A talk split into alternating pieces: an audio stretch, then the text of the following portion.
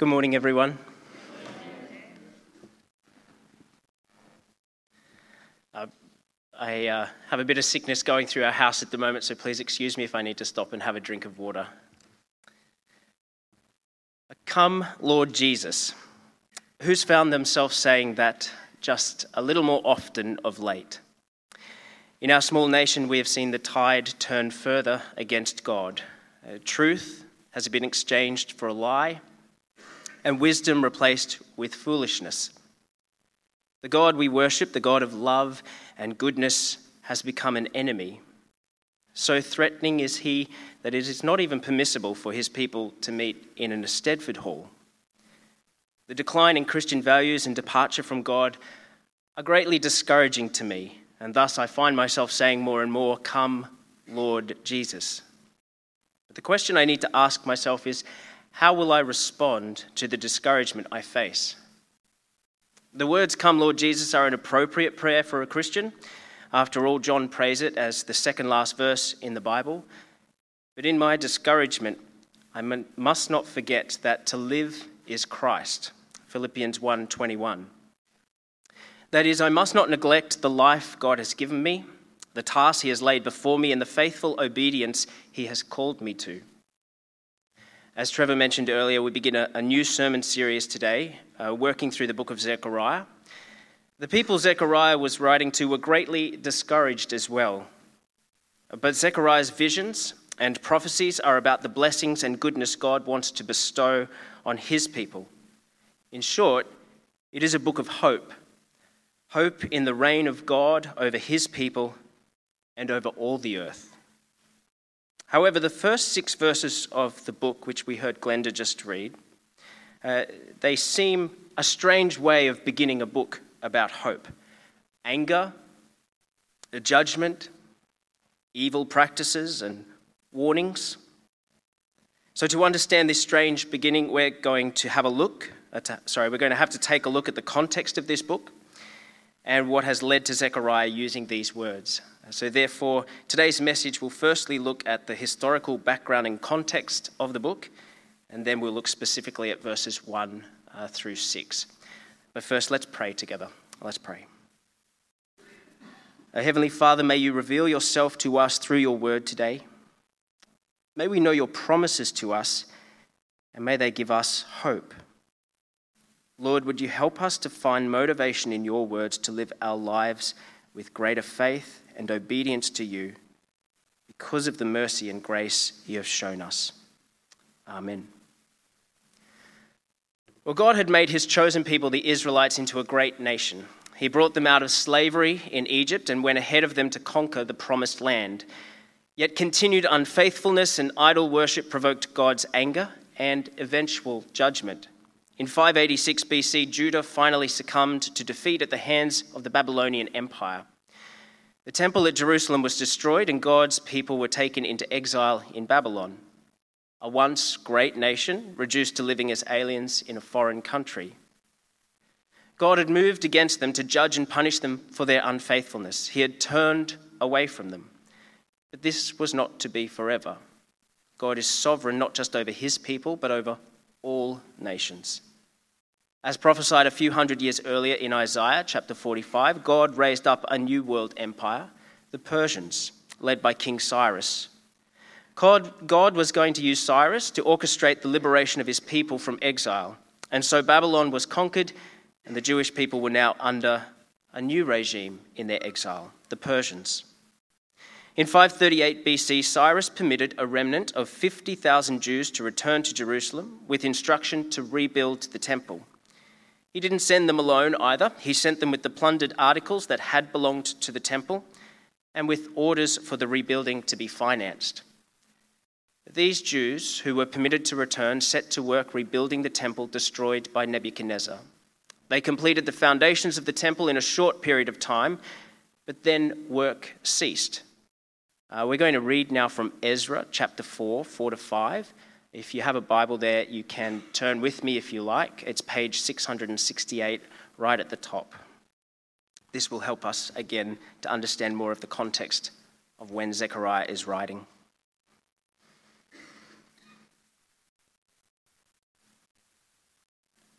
Then the peoples around them, that is the non-Jews who were living in the area, set out to discourage the people of Judah and make them afraid to go on building.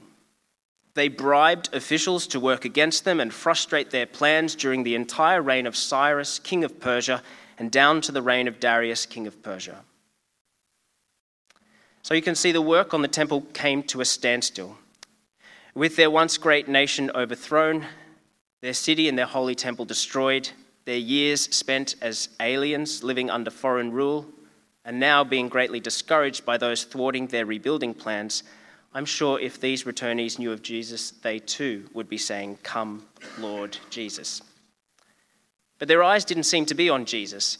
So discouraged were they that their zeal for the Lord waned. We're going to Bible hop again. The prophet Haggai wrote at the same time as Zechariah in five twenty B C, and his book reveals more to us about how the returned Jews responded to the command to rebuild the temple when faced with the discouragement from their neighbours. So if you could turn to uh, Haggai, um, page one thousand four hundred forty. one thousand four hundred forty. This will be the last skip, I promise.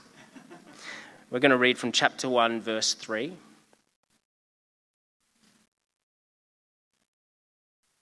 And we read this. Then the word of the Lord came through the prophet Haggai.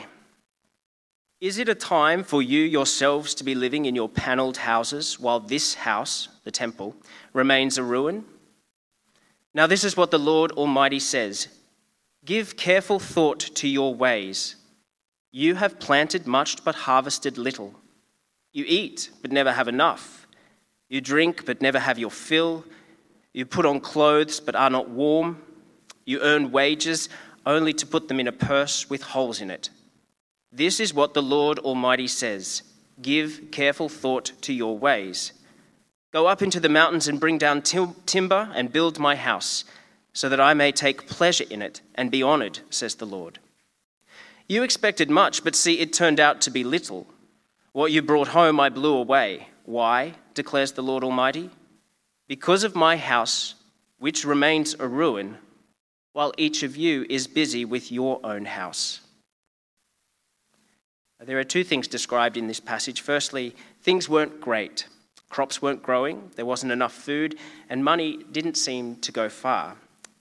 Secondly, they neglected God's building, they neglected his house, and focused on making themselves comfortable in their own panelled houses.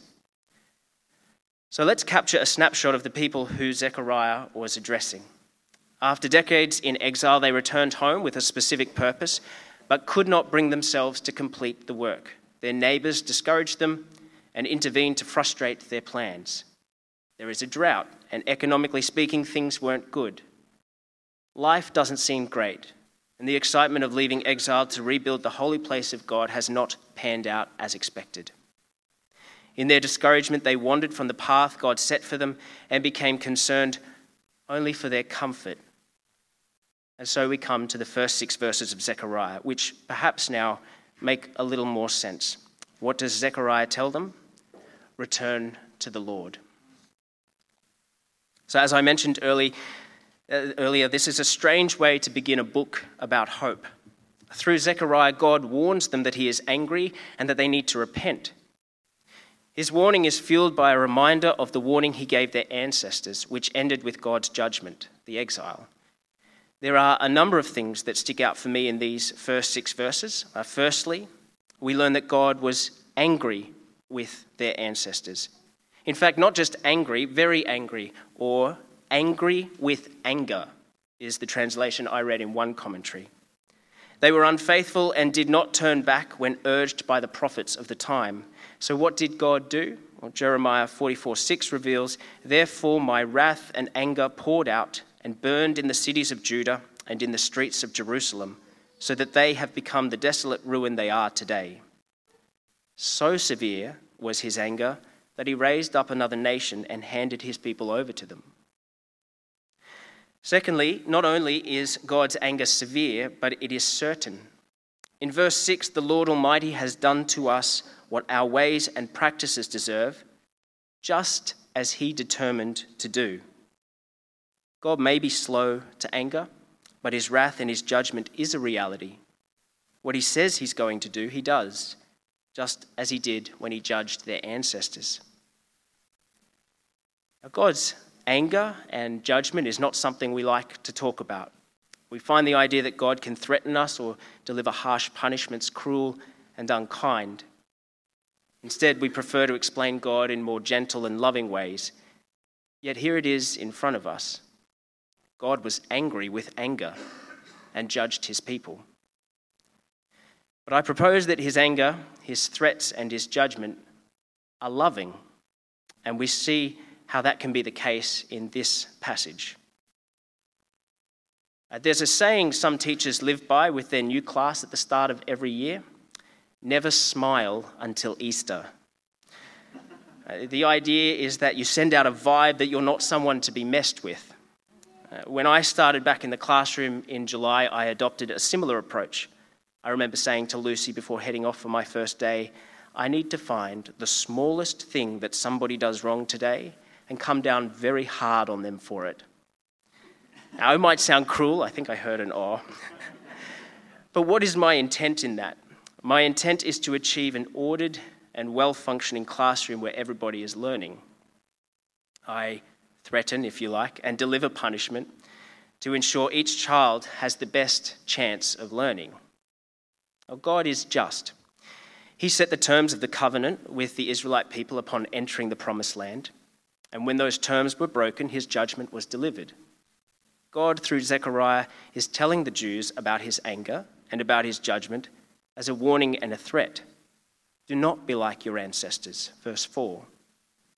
However, like their ancestors, this returned remnant find themselves unfaithful as well. When discouraged by those living around them, they did not persevere in devotion to the Lord. Instead, the opposition they faced caused them to neglect God's work and focus on making themselves comfortable by conforming to the world. The intent of God's threats of anger and judgment is for them to see the seriousness and danger of their sin. It's to help them flee that sin.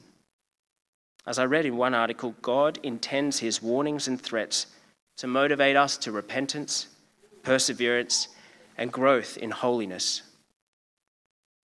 Now, I've deliberately skirted around one key verse in this passage, verse three. Therefore, tell the people, this is what the Lord Almighty says. Return to me, declares the Lord Almighty, and I will return to you, says the Lord Almighty. This is God's intent. At the heart of it, Zechariah's message is one of mercy for these people. It's one of grace, of unmerited favor. God is calling for them to return to him. His messages of anger and judgment aren't chest-beating or cruel, vindictive displays of power. They are messages, or a message of love. They're a motivation to return to the shelter and protection of the Lord Almighty. God wants to restore the relationship with his people. He did not wish for them to remain in exile, to remain discouraged, to remain in their state of judgment. As we continue in our series on Zechariah, we'll see that he had a promise of goodness and blessings for his people. There were blessings for their near future, including restoring the temple and regathering the community of the Jews. And there were blessings for their distant future, including their eternal cleansing through Jesus and his eventual ultimate victory over evil in his second coming. But this could not happen without them first repenting.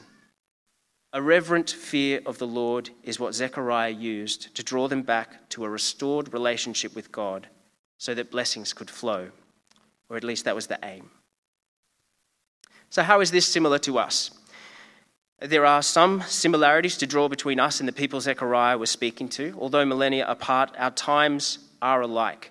Like them, God is seeking to restore his relationship with us and offer blessing and hope. For God to be just, sin deserves punishment, so he sent Jesus to receive the judgment that we deserve. In doing so, he has made the pathway back to him simple.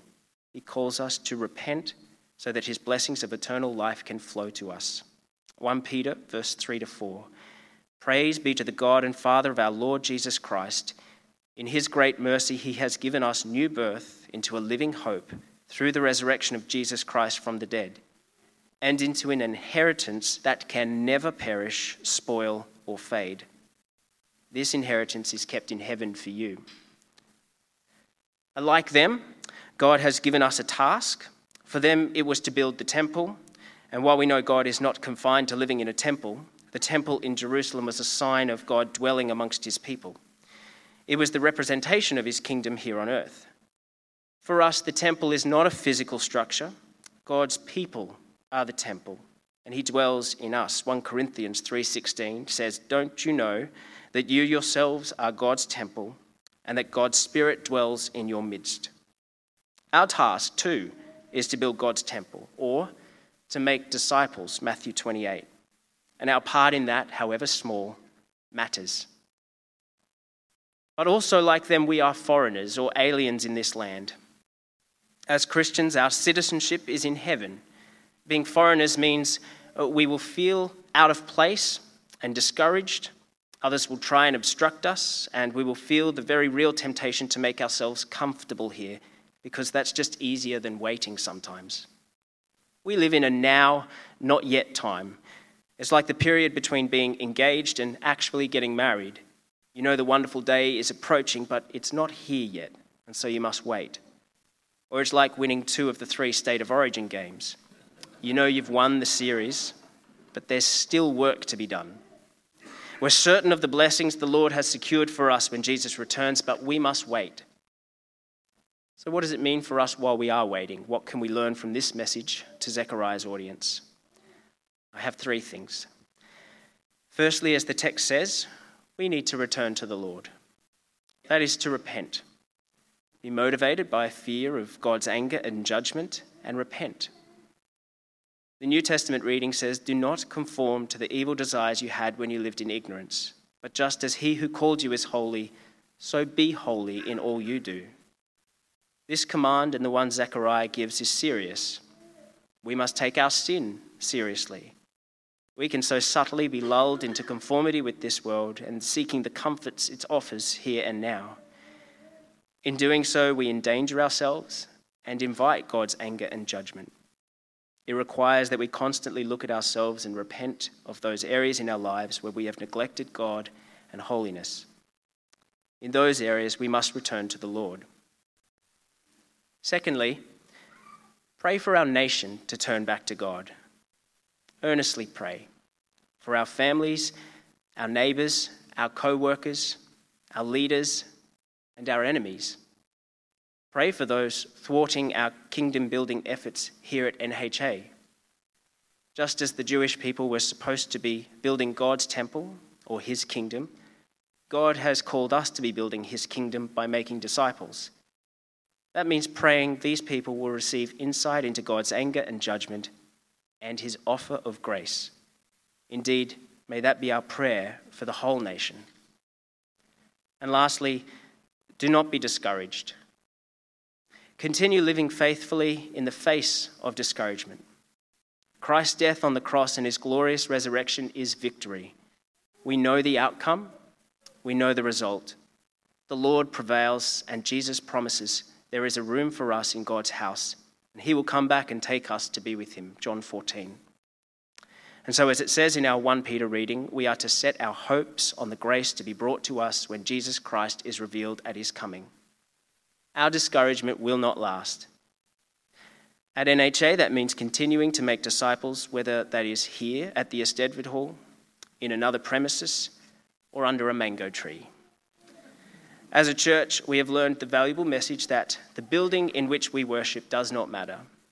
What matters is that we faithfully live holy lives and complete the tasks, however small, that God has set before us, wherever that may be.